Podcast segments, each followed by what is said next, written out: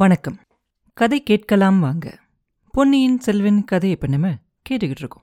பொன்னியின் செல்வர் ஜோசியம் பார்த்து சொன்ன மாதிரி சொல்லுவார் இல்லையா? அவர் என்ன சொன்னாரோ அதே மாதிரி நடக்கும்.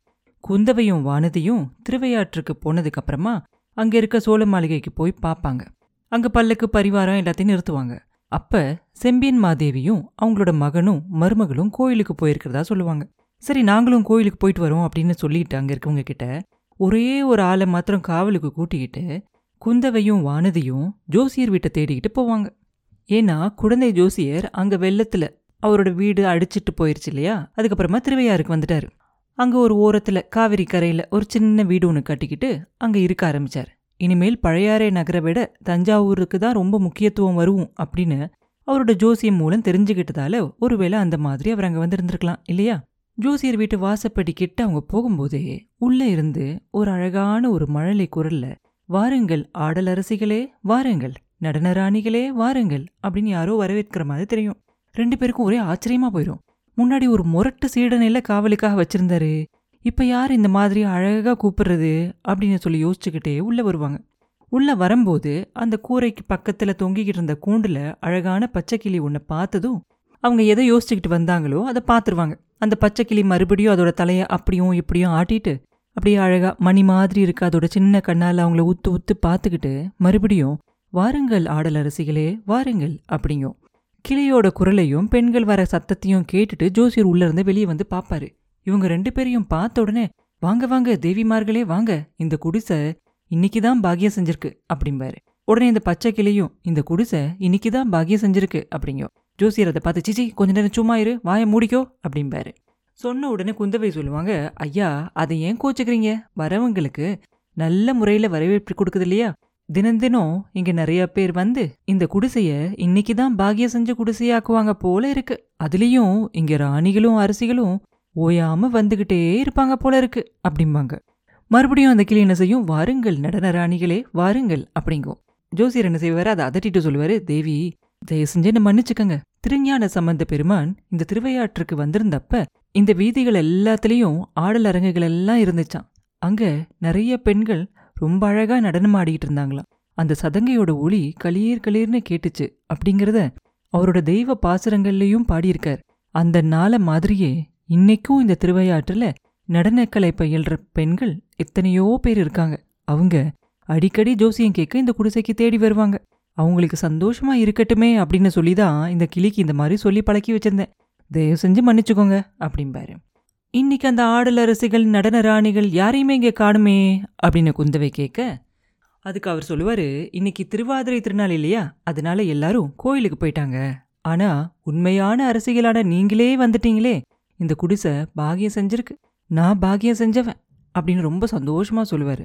சொல்லிட்டு அவங்க ரெண்டு பேரையும் பார்த்து சொல்லுவார். தயவு செஞ்சு உட்காருங்க. இந்த ஏழை கிட்ட நீங்கள் என்ன கேட்க வந்திருக்கீங்களோ அதை கேளுங்க. எனக்கு தெரிஞ்ச வரைக்கும் சொல்கிறேன் அப்படிம்பாரு. ரெண்டு பேரும் உட்காருவாங்க. ரெண்டு இளவரசிகளும் உட்காருவாங்க. குந்தவை ஒரு தடவை பெருமூச்சு விட்டுட்டு சொல்லுவாங்க ஜோசியரே என்னத்த கேட்கறது இந்த ஜோசிய சாஸ்திரத்தில் ஏதாவது உண்மை இருக்குதா? அப்படிங்கிற கேள்வியை தான் முதல்ல கேட்க தோணுது அப்படிம்பாங்க. அப்போ ஜோசியர் சொல்லுவார் தேவி நீங்கள் இப்படி கேட்டா நான் என்ன சொல்லட்டும்? நம்பிக்கை இருக்கிறவங்களுக்கு ஜோசிய சாஸ்திரம் உண்மை. நம்பிக்கை இல்லாதவங்களுக்கு அது பொய் தான் அப்படிம்பாரு குந்தவை சொல்லுவாங்க நான் ஜோசிய சாஸ்திரத்தில் முழுசாக நம்பிக்கை வச்சுருந்தேன். ஆனால் அந்த சாஸ்திரம் தான் என்னை கைவிட்டுருச்சே அப்படிம்பாங்க. எந்த விதத்தில் அது கைவிட்டுருச்சு? அப்படின்னு அவர் கேட்க நீங்கள் ஜோசியம் பார்த்து சொன்னபடி எது நடந்திருக்கு? எங்க அண்ணன் இப்படி அகால மரணத்தில் இறந்து போவான் அப்படின்னு நீங்கள் எப்பயாவது என்கிட்ட சொன்னீங்களா? அப்படின்னு கேட்பாங்க. அதுக்கு அவர் சொல்லுவார் நான் சொல்லலாமா தேவி? தெரிஞ்சிருந்தாலும் என் வாயத்திலிருந்து நான் சொல்லலாமா? சொல்லியிருந்தா என்னையும் பாண்டிய நாட்டு ஆபத்து தூவிகளோட சேர்த்திருக்க மாட்டாங்களா? ராஜ குடும்பங்களையும் ராஜாங்க காரியங்களையும் பத்தி ஏதோ பொதுப்படையாதான் சொல்லலாம். கண்டம் இருக்கு இடையூறு வருது கெட்ட நேரம் அப்படின்னு தான் சொல்லலாமே தவிர அது கூட ரொம்ப ஆபத்து தான். அதை விட ஆதித்த கரிகாலரோட ஜாதகம் என்கிட்ட இல்லவும் இல்லை அதை நான் பார்த்ததும் இல்லை அப்படிம்பாரு. அப்போ குந்தவை சொல்லுவாங்க நீங்க பார்த்துருந்தாலும் சொல்லியிருக்க மாட்டீங்க. சொல்லியிருந்தாலும் அந்த விபத்தை தடுத்திருக்க முடியாது இல்லையா? அப்படின்னு கேட்க அவர் சொல்லுவாரு அது எப்படி முடியும் தாயே? நான் என்ன பிரம்மாவா? எழுதின எழுத்த பிரம்மாவால தான் அழிச்சு எழுத முடியுமா? அப்படின்னு கேட்பார் அப்போ குந்தவை கேட்பாங்க அப்படின்னா ஜோசியம் பார்த்து என்ன பிரயோஜனம்? அப்படின்னு கேட்ட உடனே அவர் சொல்லுவாரு தாயே இதனை இப்படி கேட்டுட்டீங்க? உங்களை மாதிரி இருக்கவங்க ஜோசியம் பார்க்கலனா என்ன மாதிரி இருக்கவங்க எப்படி பழிக்கிறது? இந்த ஏழையோட குடிசையில் ராஜகுமாரிகளோட பாதங்கள் படுறது தான் எப்படி? அப்படின்னு கேட்பாரு இதை கேட்ட உடனே குந்தவை கலகலன்னு சிரிச்சிருவாங்க.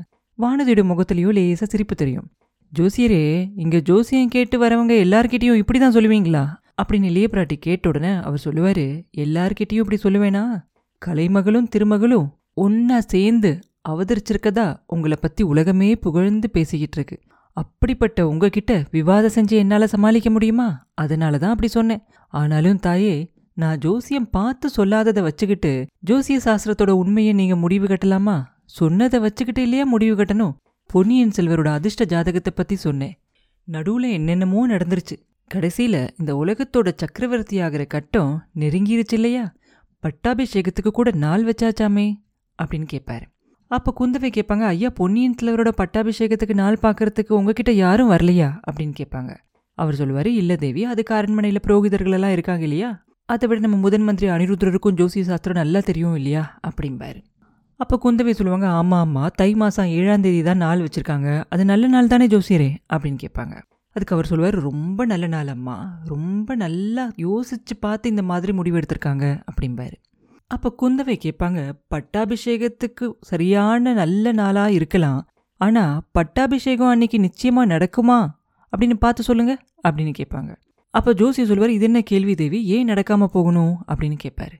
அதுக்கு குந்தவை சொல்லுவாங்க ஸ்ரீராமரோட பட்டாபிஷேகத்துக்கு கூட நல்ல நாளாக தான் பார்த்து வச்சாங்க.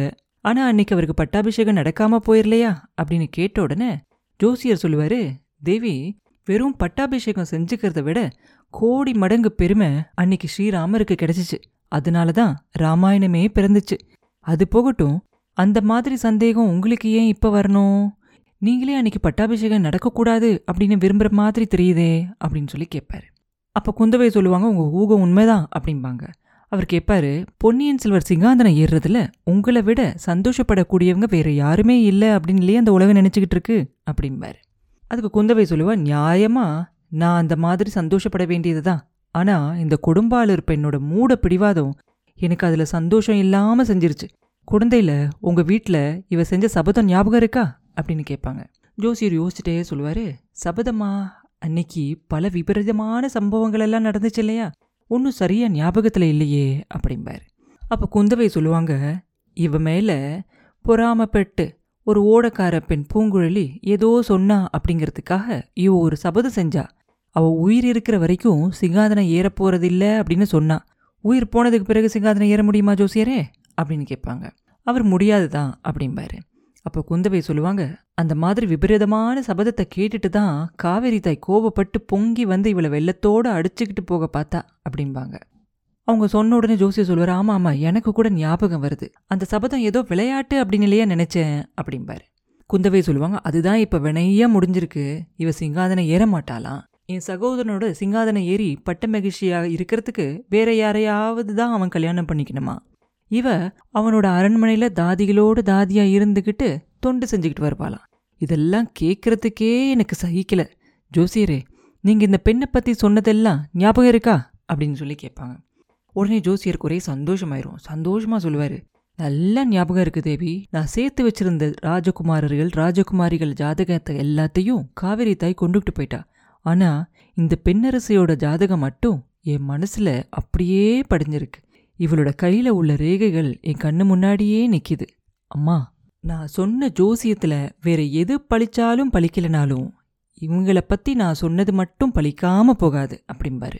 இந்த பெண்ணை பத்தி என்ன சொன்னீங்க அப்படிங்கிறது உங்களுக்கு இப்ப ஞாபகம் இருக்கா? அப்படின்னு குந்தவை மறுபடியும் கேட்பாங்க. அதுக்கு அவர் சொல்லுவாரு நல்ல ஞாபகம் இருக்கு. இவளை கல்யாணம் பண்ணிக்க போற பாக்கியசாலியை பத்தி சொன்னேன். இந்த மாதரசியோட வயிற்றுல பிறக்க போற குழந்தைய பத்தி சொன்னேன். அந்த பையன் பிறந்த நிமிஷத்துல இருந்து ஜெயக்கோடி நாட்டிக்கிட்டே பிறப்பான். அவன் போற இடமெல்லாம் அவன் பார்க்குற இடமெல்லாம் வெற்றி அப்படின்னு சொன்னேன் அப்படிம்பாரு. அப்போ குந்தவை சொல்லுவாங்க ஐயா நீங்க இப்படியெல்லாம் சொல்ல சொல்ல என்னோட கவலை தான் அதிகமாகுது அப்படிம்பாங்க. ஜோசியர் சட்டுன்னு நிமிந்து உட்காந்து தேவி கவலையா? எதுக்கு கவலை? சோழ சாம்ராஜ்யத்துக்கும் சோழர் குலத்துக்கும் கவலைப்பட வேண்டிய காலமெல்லாம் போயிருச்சு. இன்னைக்கு ஒரு விசேஷ நாள் அப்படிங்கிறது உங்களுக்கு ஞாபகம் இருக்கா? அப்படின்னு கேட்பாரு குந்தவை சொல்லுவாங்க ஆமா ஞாபகம் இருக்கு. இன்னைக்கு மார்கழி திருவாதிரை நாள். சிவனுக்கு உகந்த நாள் அப்படிம்பாங்க. அதுக்கு ஜோசியர் சொல்லுவாரு இது சோழர் குலத்துக்கும் உகந்த நாள். தெய்வ தமிழகத்துக்கும் உகந்த நாள். தேவி கேட்டுக்கோங்க. இதே மார்கழி திருவாதிரையில இதுக்கப்புறம் வரப்போற வருஷங்கள்ல ஒரு வருஷத்துல ஒரு அற்புதம் நடக்க போகுது. சங்கு சக்கரம் கையில ஏந்தாமலே அந்த பெருமாளோட பூர்ண அம்சமான ஒரு குழந்தை ஒன்று பிறக்க போகுது. அந்த குழந்தை மூலமா இந்த சோழ நாடு இதுக்கு முன்னாடி என்னைக்கும் பார்க்காத மகோ உன்னதமான நிலையை அடையப் போகுது. ஆஹா என்னென்ன அதிசயங்கள் நடக்கப் போகுது? அதையெல்லாம் பார்க்க நான் ஒருவேளை உயிரோட இருக்க மாட்டேன். நீங்க பார்த்து சந்தோஷப்படுறதுக்கு நீண்ட காலம் உயிரோட இருக்கணும் அப்படிம்பாரு. இப்படி ஜோசியர் ஆவேசம் வந்தவர் மாதிரி பேசிக்கிட்டு இருக்கும்போது குந்தவை மெய்மறந்து கேட்டுக்கிட்டு இருப்பாங்க. திடீர்னு ஏதோ சத்தம் கேட்டு ரெண்டு பேரும் திரும்பி பார்ப்பாங்க. கூடல இருந்த கிளி அதோட சிறகுகளை சடசடன்னு அடிச்சுக்கிட்டு இருக்கும். அது மேலே தாவரத்துக்காக ஒரு பூனை போயிட்டு இருக்கும் அந்த பூனை மேலே வானதி என்ன பண்ணுவா? ஒரு ஓலைச்சுவடியை எடுத்து எறிவா. எரிஞ்சிட்டு சொல்லுவா அக்கா ஜோதிட சாஸ்திரம் பயனுள்ளது தான் ஜோசியரோட சுவடிகளை வச்சு தான் அழகா பேசுற அந்த கிளியை காப்பாற்ற முடிஞ்சிச்சு. இல்லாட்டி அதோட சிறகுகளை பூனை இவ்வளோ நேரம் பிச்சு போட்டிருக்கோம் அப்படிம்பா.